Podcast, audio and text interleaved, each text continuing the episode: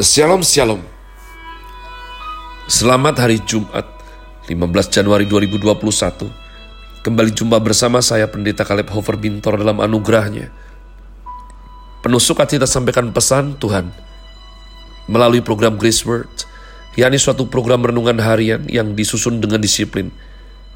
Kami doakan dengan setia supaya makin dalam kita beroleh pengertian mengenai iman, pengharapan, dan kasih yang terkandung dalam Kristus Yesus. Adalah kerinduan saya bagi saudara sekalian agar supaya kasih dan kuasa firman Tuhan setiap hari. Sungguh, ini doa saya untuk setiap hari. Tuhan menyentuh menjamah hati kita, menggarap pola pikir dan paling utama kehidupan kita boleh sungguh terbukti. Real nyata berubah makin serupa kepada Kristus Yesus masih dalam season spring dengan tema Children. Grace Word hari ini saya berikan judul doa Bapa kami bagian ke-81. Puji Tuhan. Inilah bagian pamungkas atau terakhir daripada pembahasan doa Bapa kami. Sungguh saya mengucap syukur kepada Tuhan, mengucap syukur untuk setiap ide, pembukaan, inspirasinya, Mari bergegas umat Tuhan kita membaca yakni Matius Fatsal yang ke-6. Matius Fatsal yang ke-6 ayatnya yang ke-13. Namun lebih daripada itu, marilah kita sekali lagi membaca dari depan. Ya, karena itu ayat 9 berdoalah demikian. Bapa kami yang di sorga, dikuduskanlah namamu Datanglah kerajaanmu, jadilah kehendakmu di bumi seperti di sorga.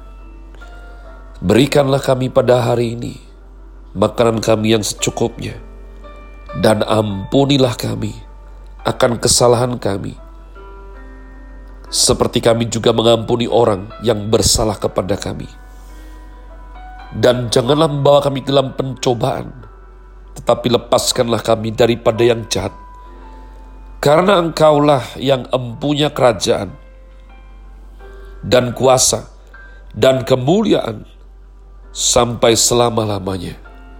Amin. Tuhan Yesus dipermuliakan ketika Tuhan berkata, Inilah anakku, kepadanya aku berkenan, dengarkanlah dia. Tuhan Yesus tidak pernah memuliakan diri sendiri, tetapi mempermuliakan Allah Bapa. Dan kemuliaan yang diberikan Tuhan Yesus kepada Allah adalah kemuliaan melalui penyangkalan diri, penderitaan, pengabdian yang penuh pengorbanan. Sehingga ketika Tuhan Allah berkata, inilah anakku, dengarkanlah dia. Dua kali pernyataan, dua kali perkataan ini diucapkan, yaitu ketika Tuhan Yesus dibaptis di sungai Jordan oleh Giovanni Battista dan ketika transfigurasi di atas gunung, di mana Petrus, Yohanes, dan juga Yakobus melihat dengan mata kepala mereka sendiri, Musa dan Elia menyatakan diri beserta dengan Tuhan Yesus. Selain itu Tuhan Yesus berkata, Bapa, muliakanlah anakmu, sebagaimana anakmu sudah memuliakan namamu. Dan terdengar suara keras berkata, Aku sudah memuliakan dan akan memuliakannya lagi. Kalimat Tuhan Yesus itu begitu spontan dan dijawab dengan keras oleh Tuhan Allah. Tuhan Yesus Kristus tidak minta dipermuliakan oleh Herodes, Pilatus, Kayafas, atau manusia lainnya.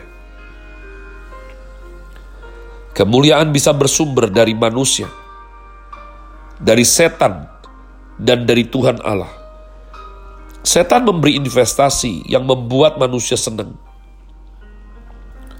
Dan setelah itu seluruh kerohanianmu dan nama Tuhan dihancurkan sekaligus. Kemuliaan dari setan harus kita tolak. Tuhan Yesus menolak segala penawaran kekayaan, kemuliaan, dan kuasa dari dunia ini. Enyahlah engkau iblis, Jangan bujuk aku dengan segala kemuliaan dunia ini. Kemuliaan dari manusia ada dua jenis. Yang pertama untuk diri sendiri. Yang kedua, minta orang memberinya. Begitu banyak orang minta kemuliaan dari orang lain. Mereka mencari kemuliaan dan kehormatan palsu. Kita hidup di zaman di mana like atau respon daripada netizen di media sosial kita itu sangat penting. Bahkan ada orang yang sangat patah hati ketika broadcast atau uploadnya dia di medsos tidak banyak yang memperhatikan. Dan banyak orang yang terus seharian melihat berapa banyak like yang dia peroleh, berapa banyak komen yang dia dapatkan. Umat Tuhan, manusia tanpa disiplin firman Kristus mencari kehormatan palsu. Berminat pada kemuliaan yang palsu karena mereka tidak mau bayar harga tetapi mau mendapatkan. Bagi Tuhan Yesus, hal seperti itu tiada artinya. Kemuliaan dari Allah seperti yang Tuhan Yesus katakan, permuliakanlah anakmu Bapa. Sama seperti anak senantiasa mempermuliakan Bapa. Jika engkau mempermuliakan Allah, engkau berhak berdoa minta Tuhan mempermuliakan engkau jika hidupmu selalu mempermuliakan Tuhan dan akibatnya engkau diejek, dianiaya, ditekan, dijual, difitnah, dipermalukan, engkau boleh berdoa, Tuhan permuliakanlah anakmu ini. Sebagaimana anakmu ini sudah mempermuliakan engkau. Kita hidup di dunia yang sering melecehkan, menghina orang, membuli dari kecil. Sayangi anak-anakmu. Saya kalau sekolahkan anak tidak cari sekolahan yang tidak ada bully umat Tuhan. Karena rupa-rupanya dari zaman dahulu terus ada. Adalah terlebih penting mempersiapkan mental anak-anak kita. Mengasihinya. Mengajari mereka. Mendoakan mereka. Supaya mereka tahan uji. Supaya mereka tahan bantingan. Yang penting kita pastikan bahwa bukan anak-anak kita pembulinya. Tapi dunia ini seperti itu, umat Tuhan. Terkadang Tuhan melihat dari sorga bagaimana engkau mempermuliakan diri. Mencuri kuasa Tuhan, memalsukan kerajaan Tuhan, memakai nama Tuhan. Betapa banyak hamba Tuhan yang lakukan seperti itu.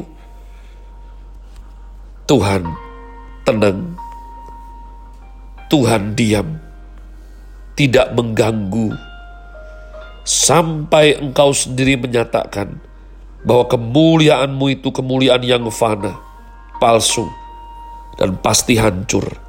Bandingkan kehidupan manusia di dunia ini antara yang paling memuliakan diri dengan yang paling merendahkan diri. Yang paling memuliakan diri sendiri banyak jadi diktator dan yang paling merendahkan diri hanya Tuhan Yesus. Tuhan Yesus lahir di palungan hewan, turun dari sorga, tidak membawa segala kuasa kemuliaannya agar ditakuti manusia. Ia menjadi manusia yang begitu remeh, hina, diejek, difitnah, diumpat, bahkan akhirnya dipaku di atas kayu salib, dikuburkan di kuburan orang. Tuhan Yesus berkata, Aku akan memuliakan engkau lebih dari semuanya. Ketika Tuhan Yesus merendahkan diri lahir di palungan, kemuliaan Allah dinyatakan. Ketika beliau dipaku di kayu salib, secara manusia ini paling dipermalukan, ditelanjangi, dihina, digantung di tempat semua orang banyak lewat. Dengan tiga macam bahasa, inilah Raja Yahudi. Tapi Allah berkata ini kemuliaanku. Orang Kristen, anak Tuhan, murid Kristus, tentara Allah, adalah orang yang rela dirinya dipermalukan demi kebenaran. Sehingga akhirnya dibela dan dipermuliakan oleh Tuhan itu sendiri. Tuhan Yesus adalah Allah yang paling tinggi rela menjadi manusia yang paling hina. Dan manusia yang paling hina menjadi Allah yang paling ditinggikan. Allah meninggikan Kristus lebih tinggi dari segala nama, nama di atas segala nama, penguasa dan pemerintahan. Karena segala kemuliaan ada di tangan Tuhan. Maka Wahyu 5 ayat 9 berkata, bahwa dialah yang pernah disembelih patut menerima segala kemuliaan, kehormatan, kekayaan, kebijaksanaan, kuasa sampai selama-lamanya. Jadi barang siapa memuliakan diri, ia akan dipermalukan Allah. Tapi barang siapa rela merendahkan diri bagi Tuhan dan Injil Kerajaan, ia pasti akan diangkat dan dibela oleh Tuhan. Have a nice day. Tuhan Yesus memberkati saudara sekalian. Sola. Grazie.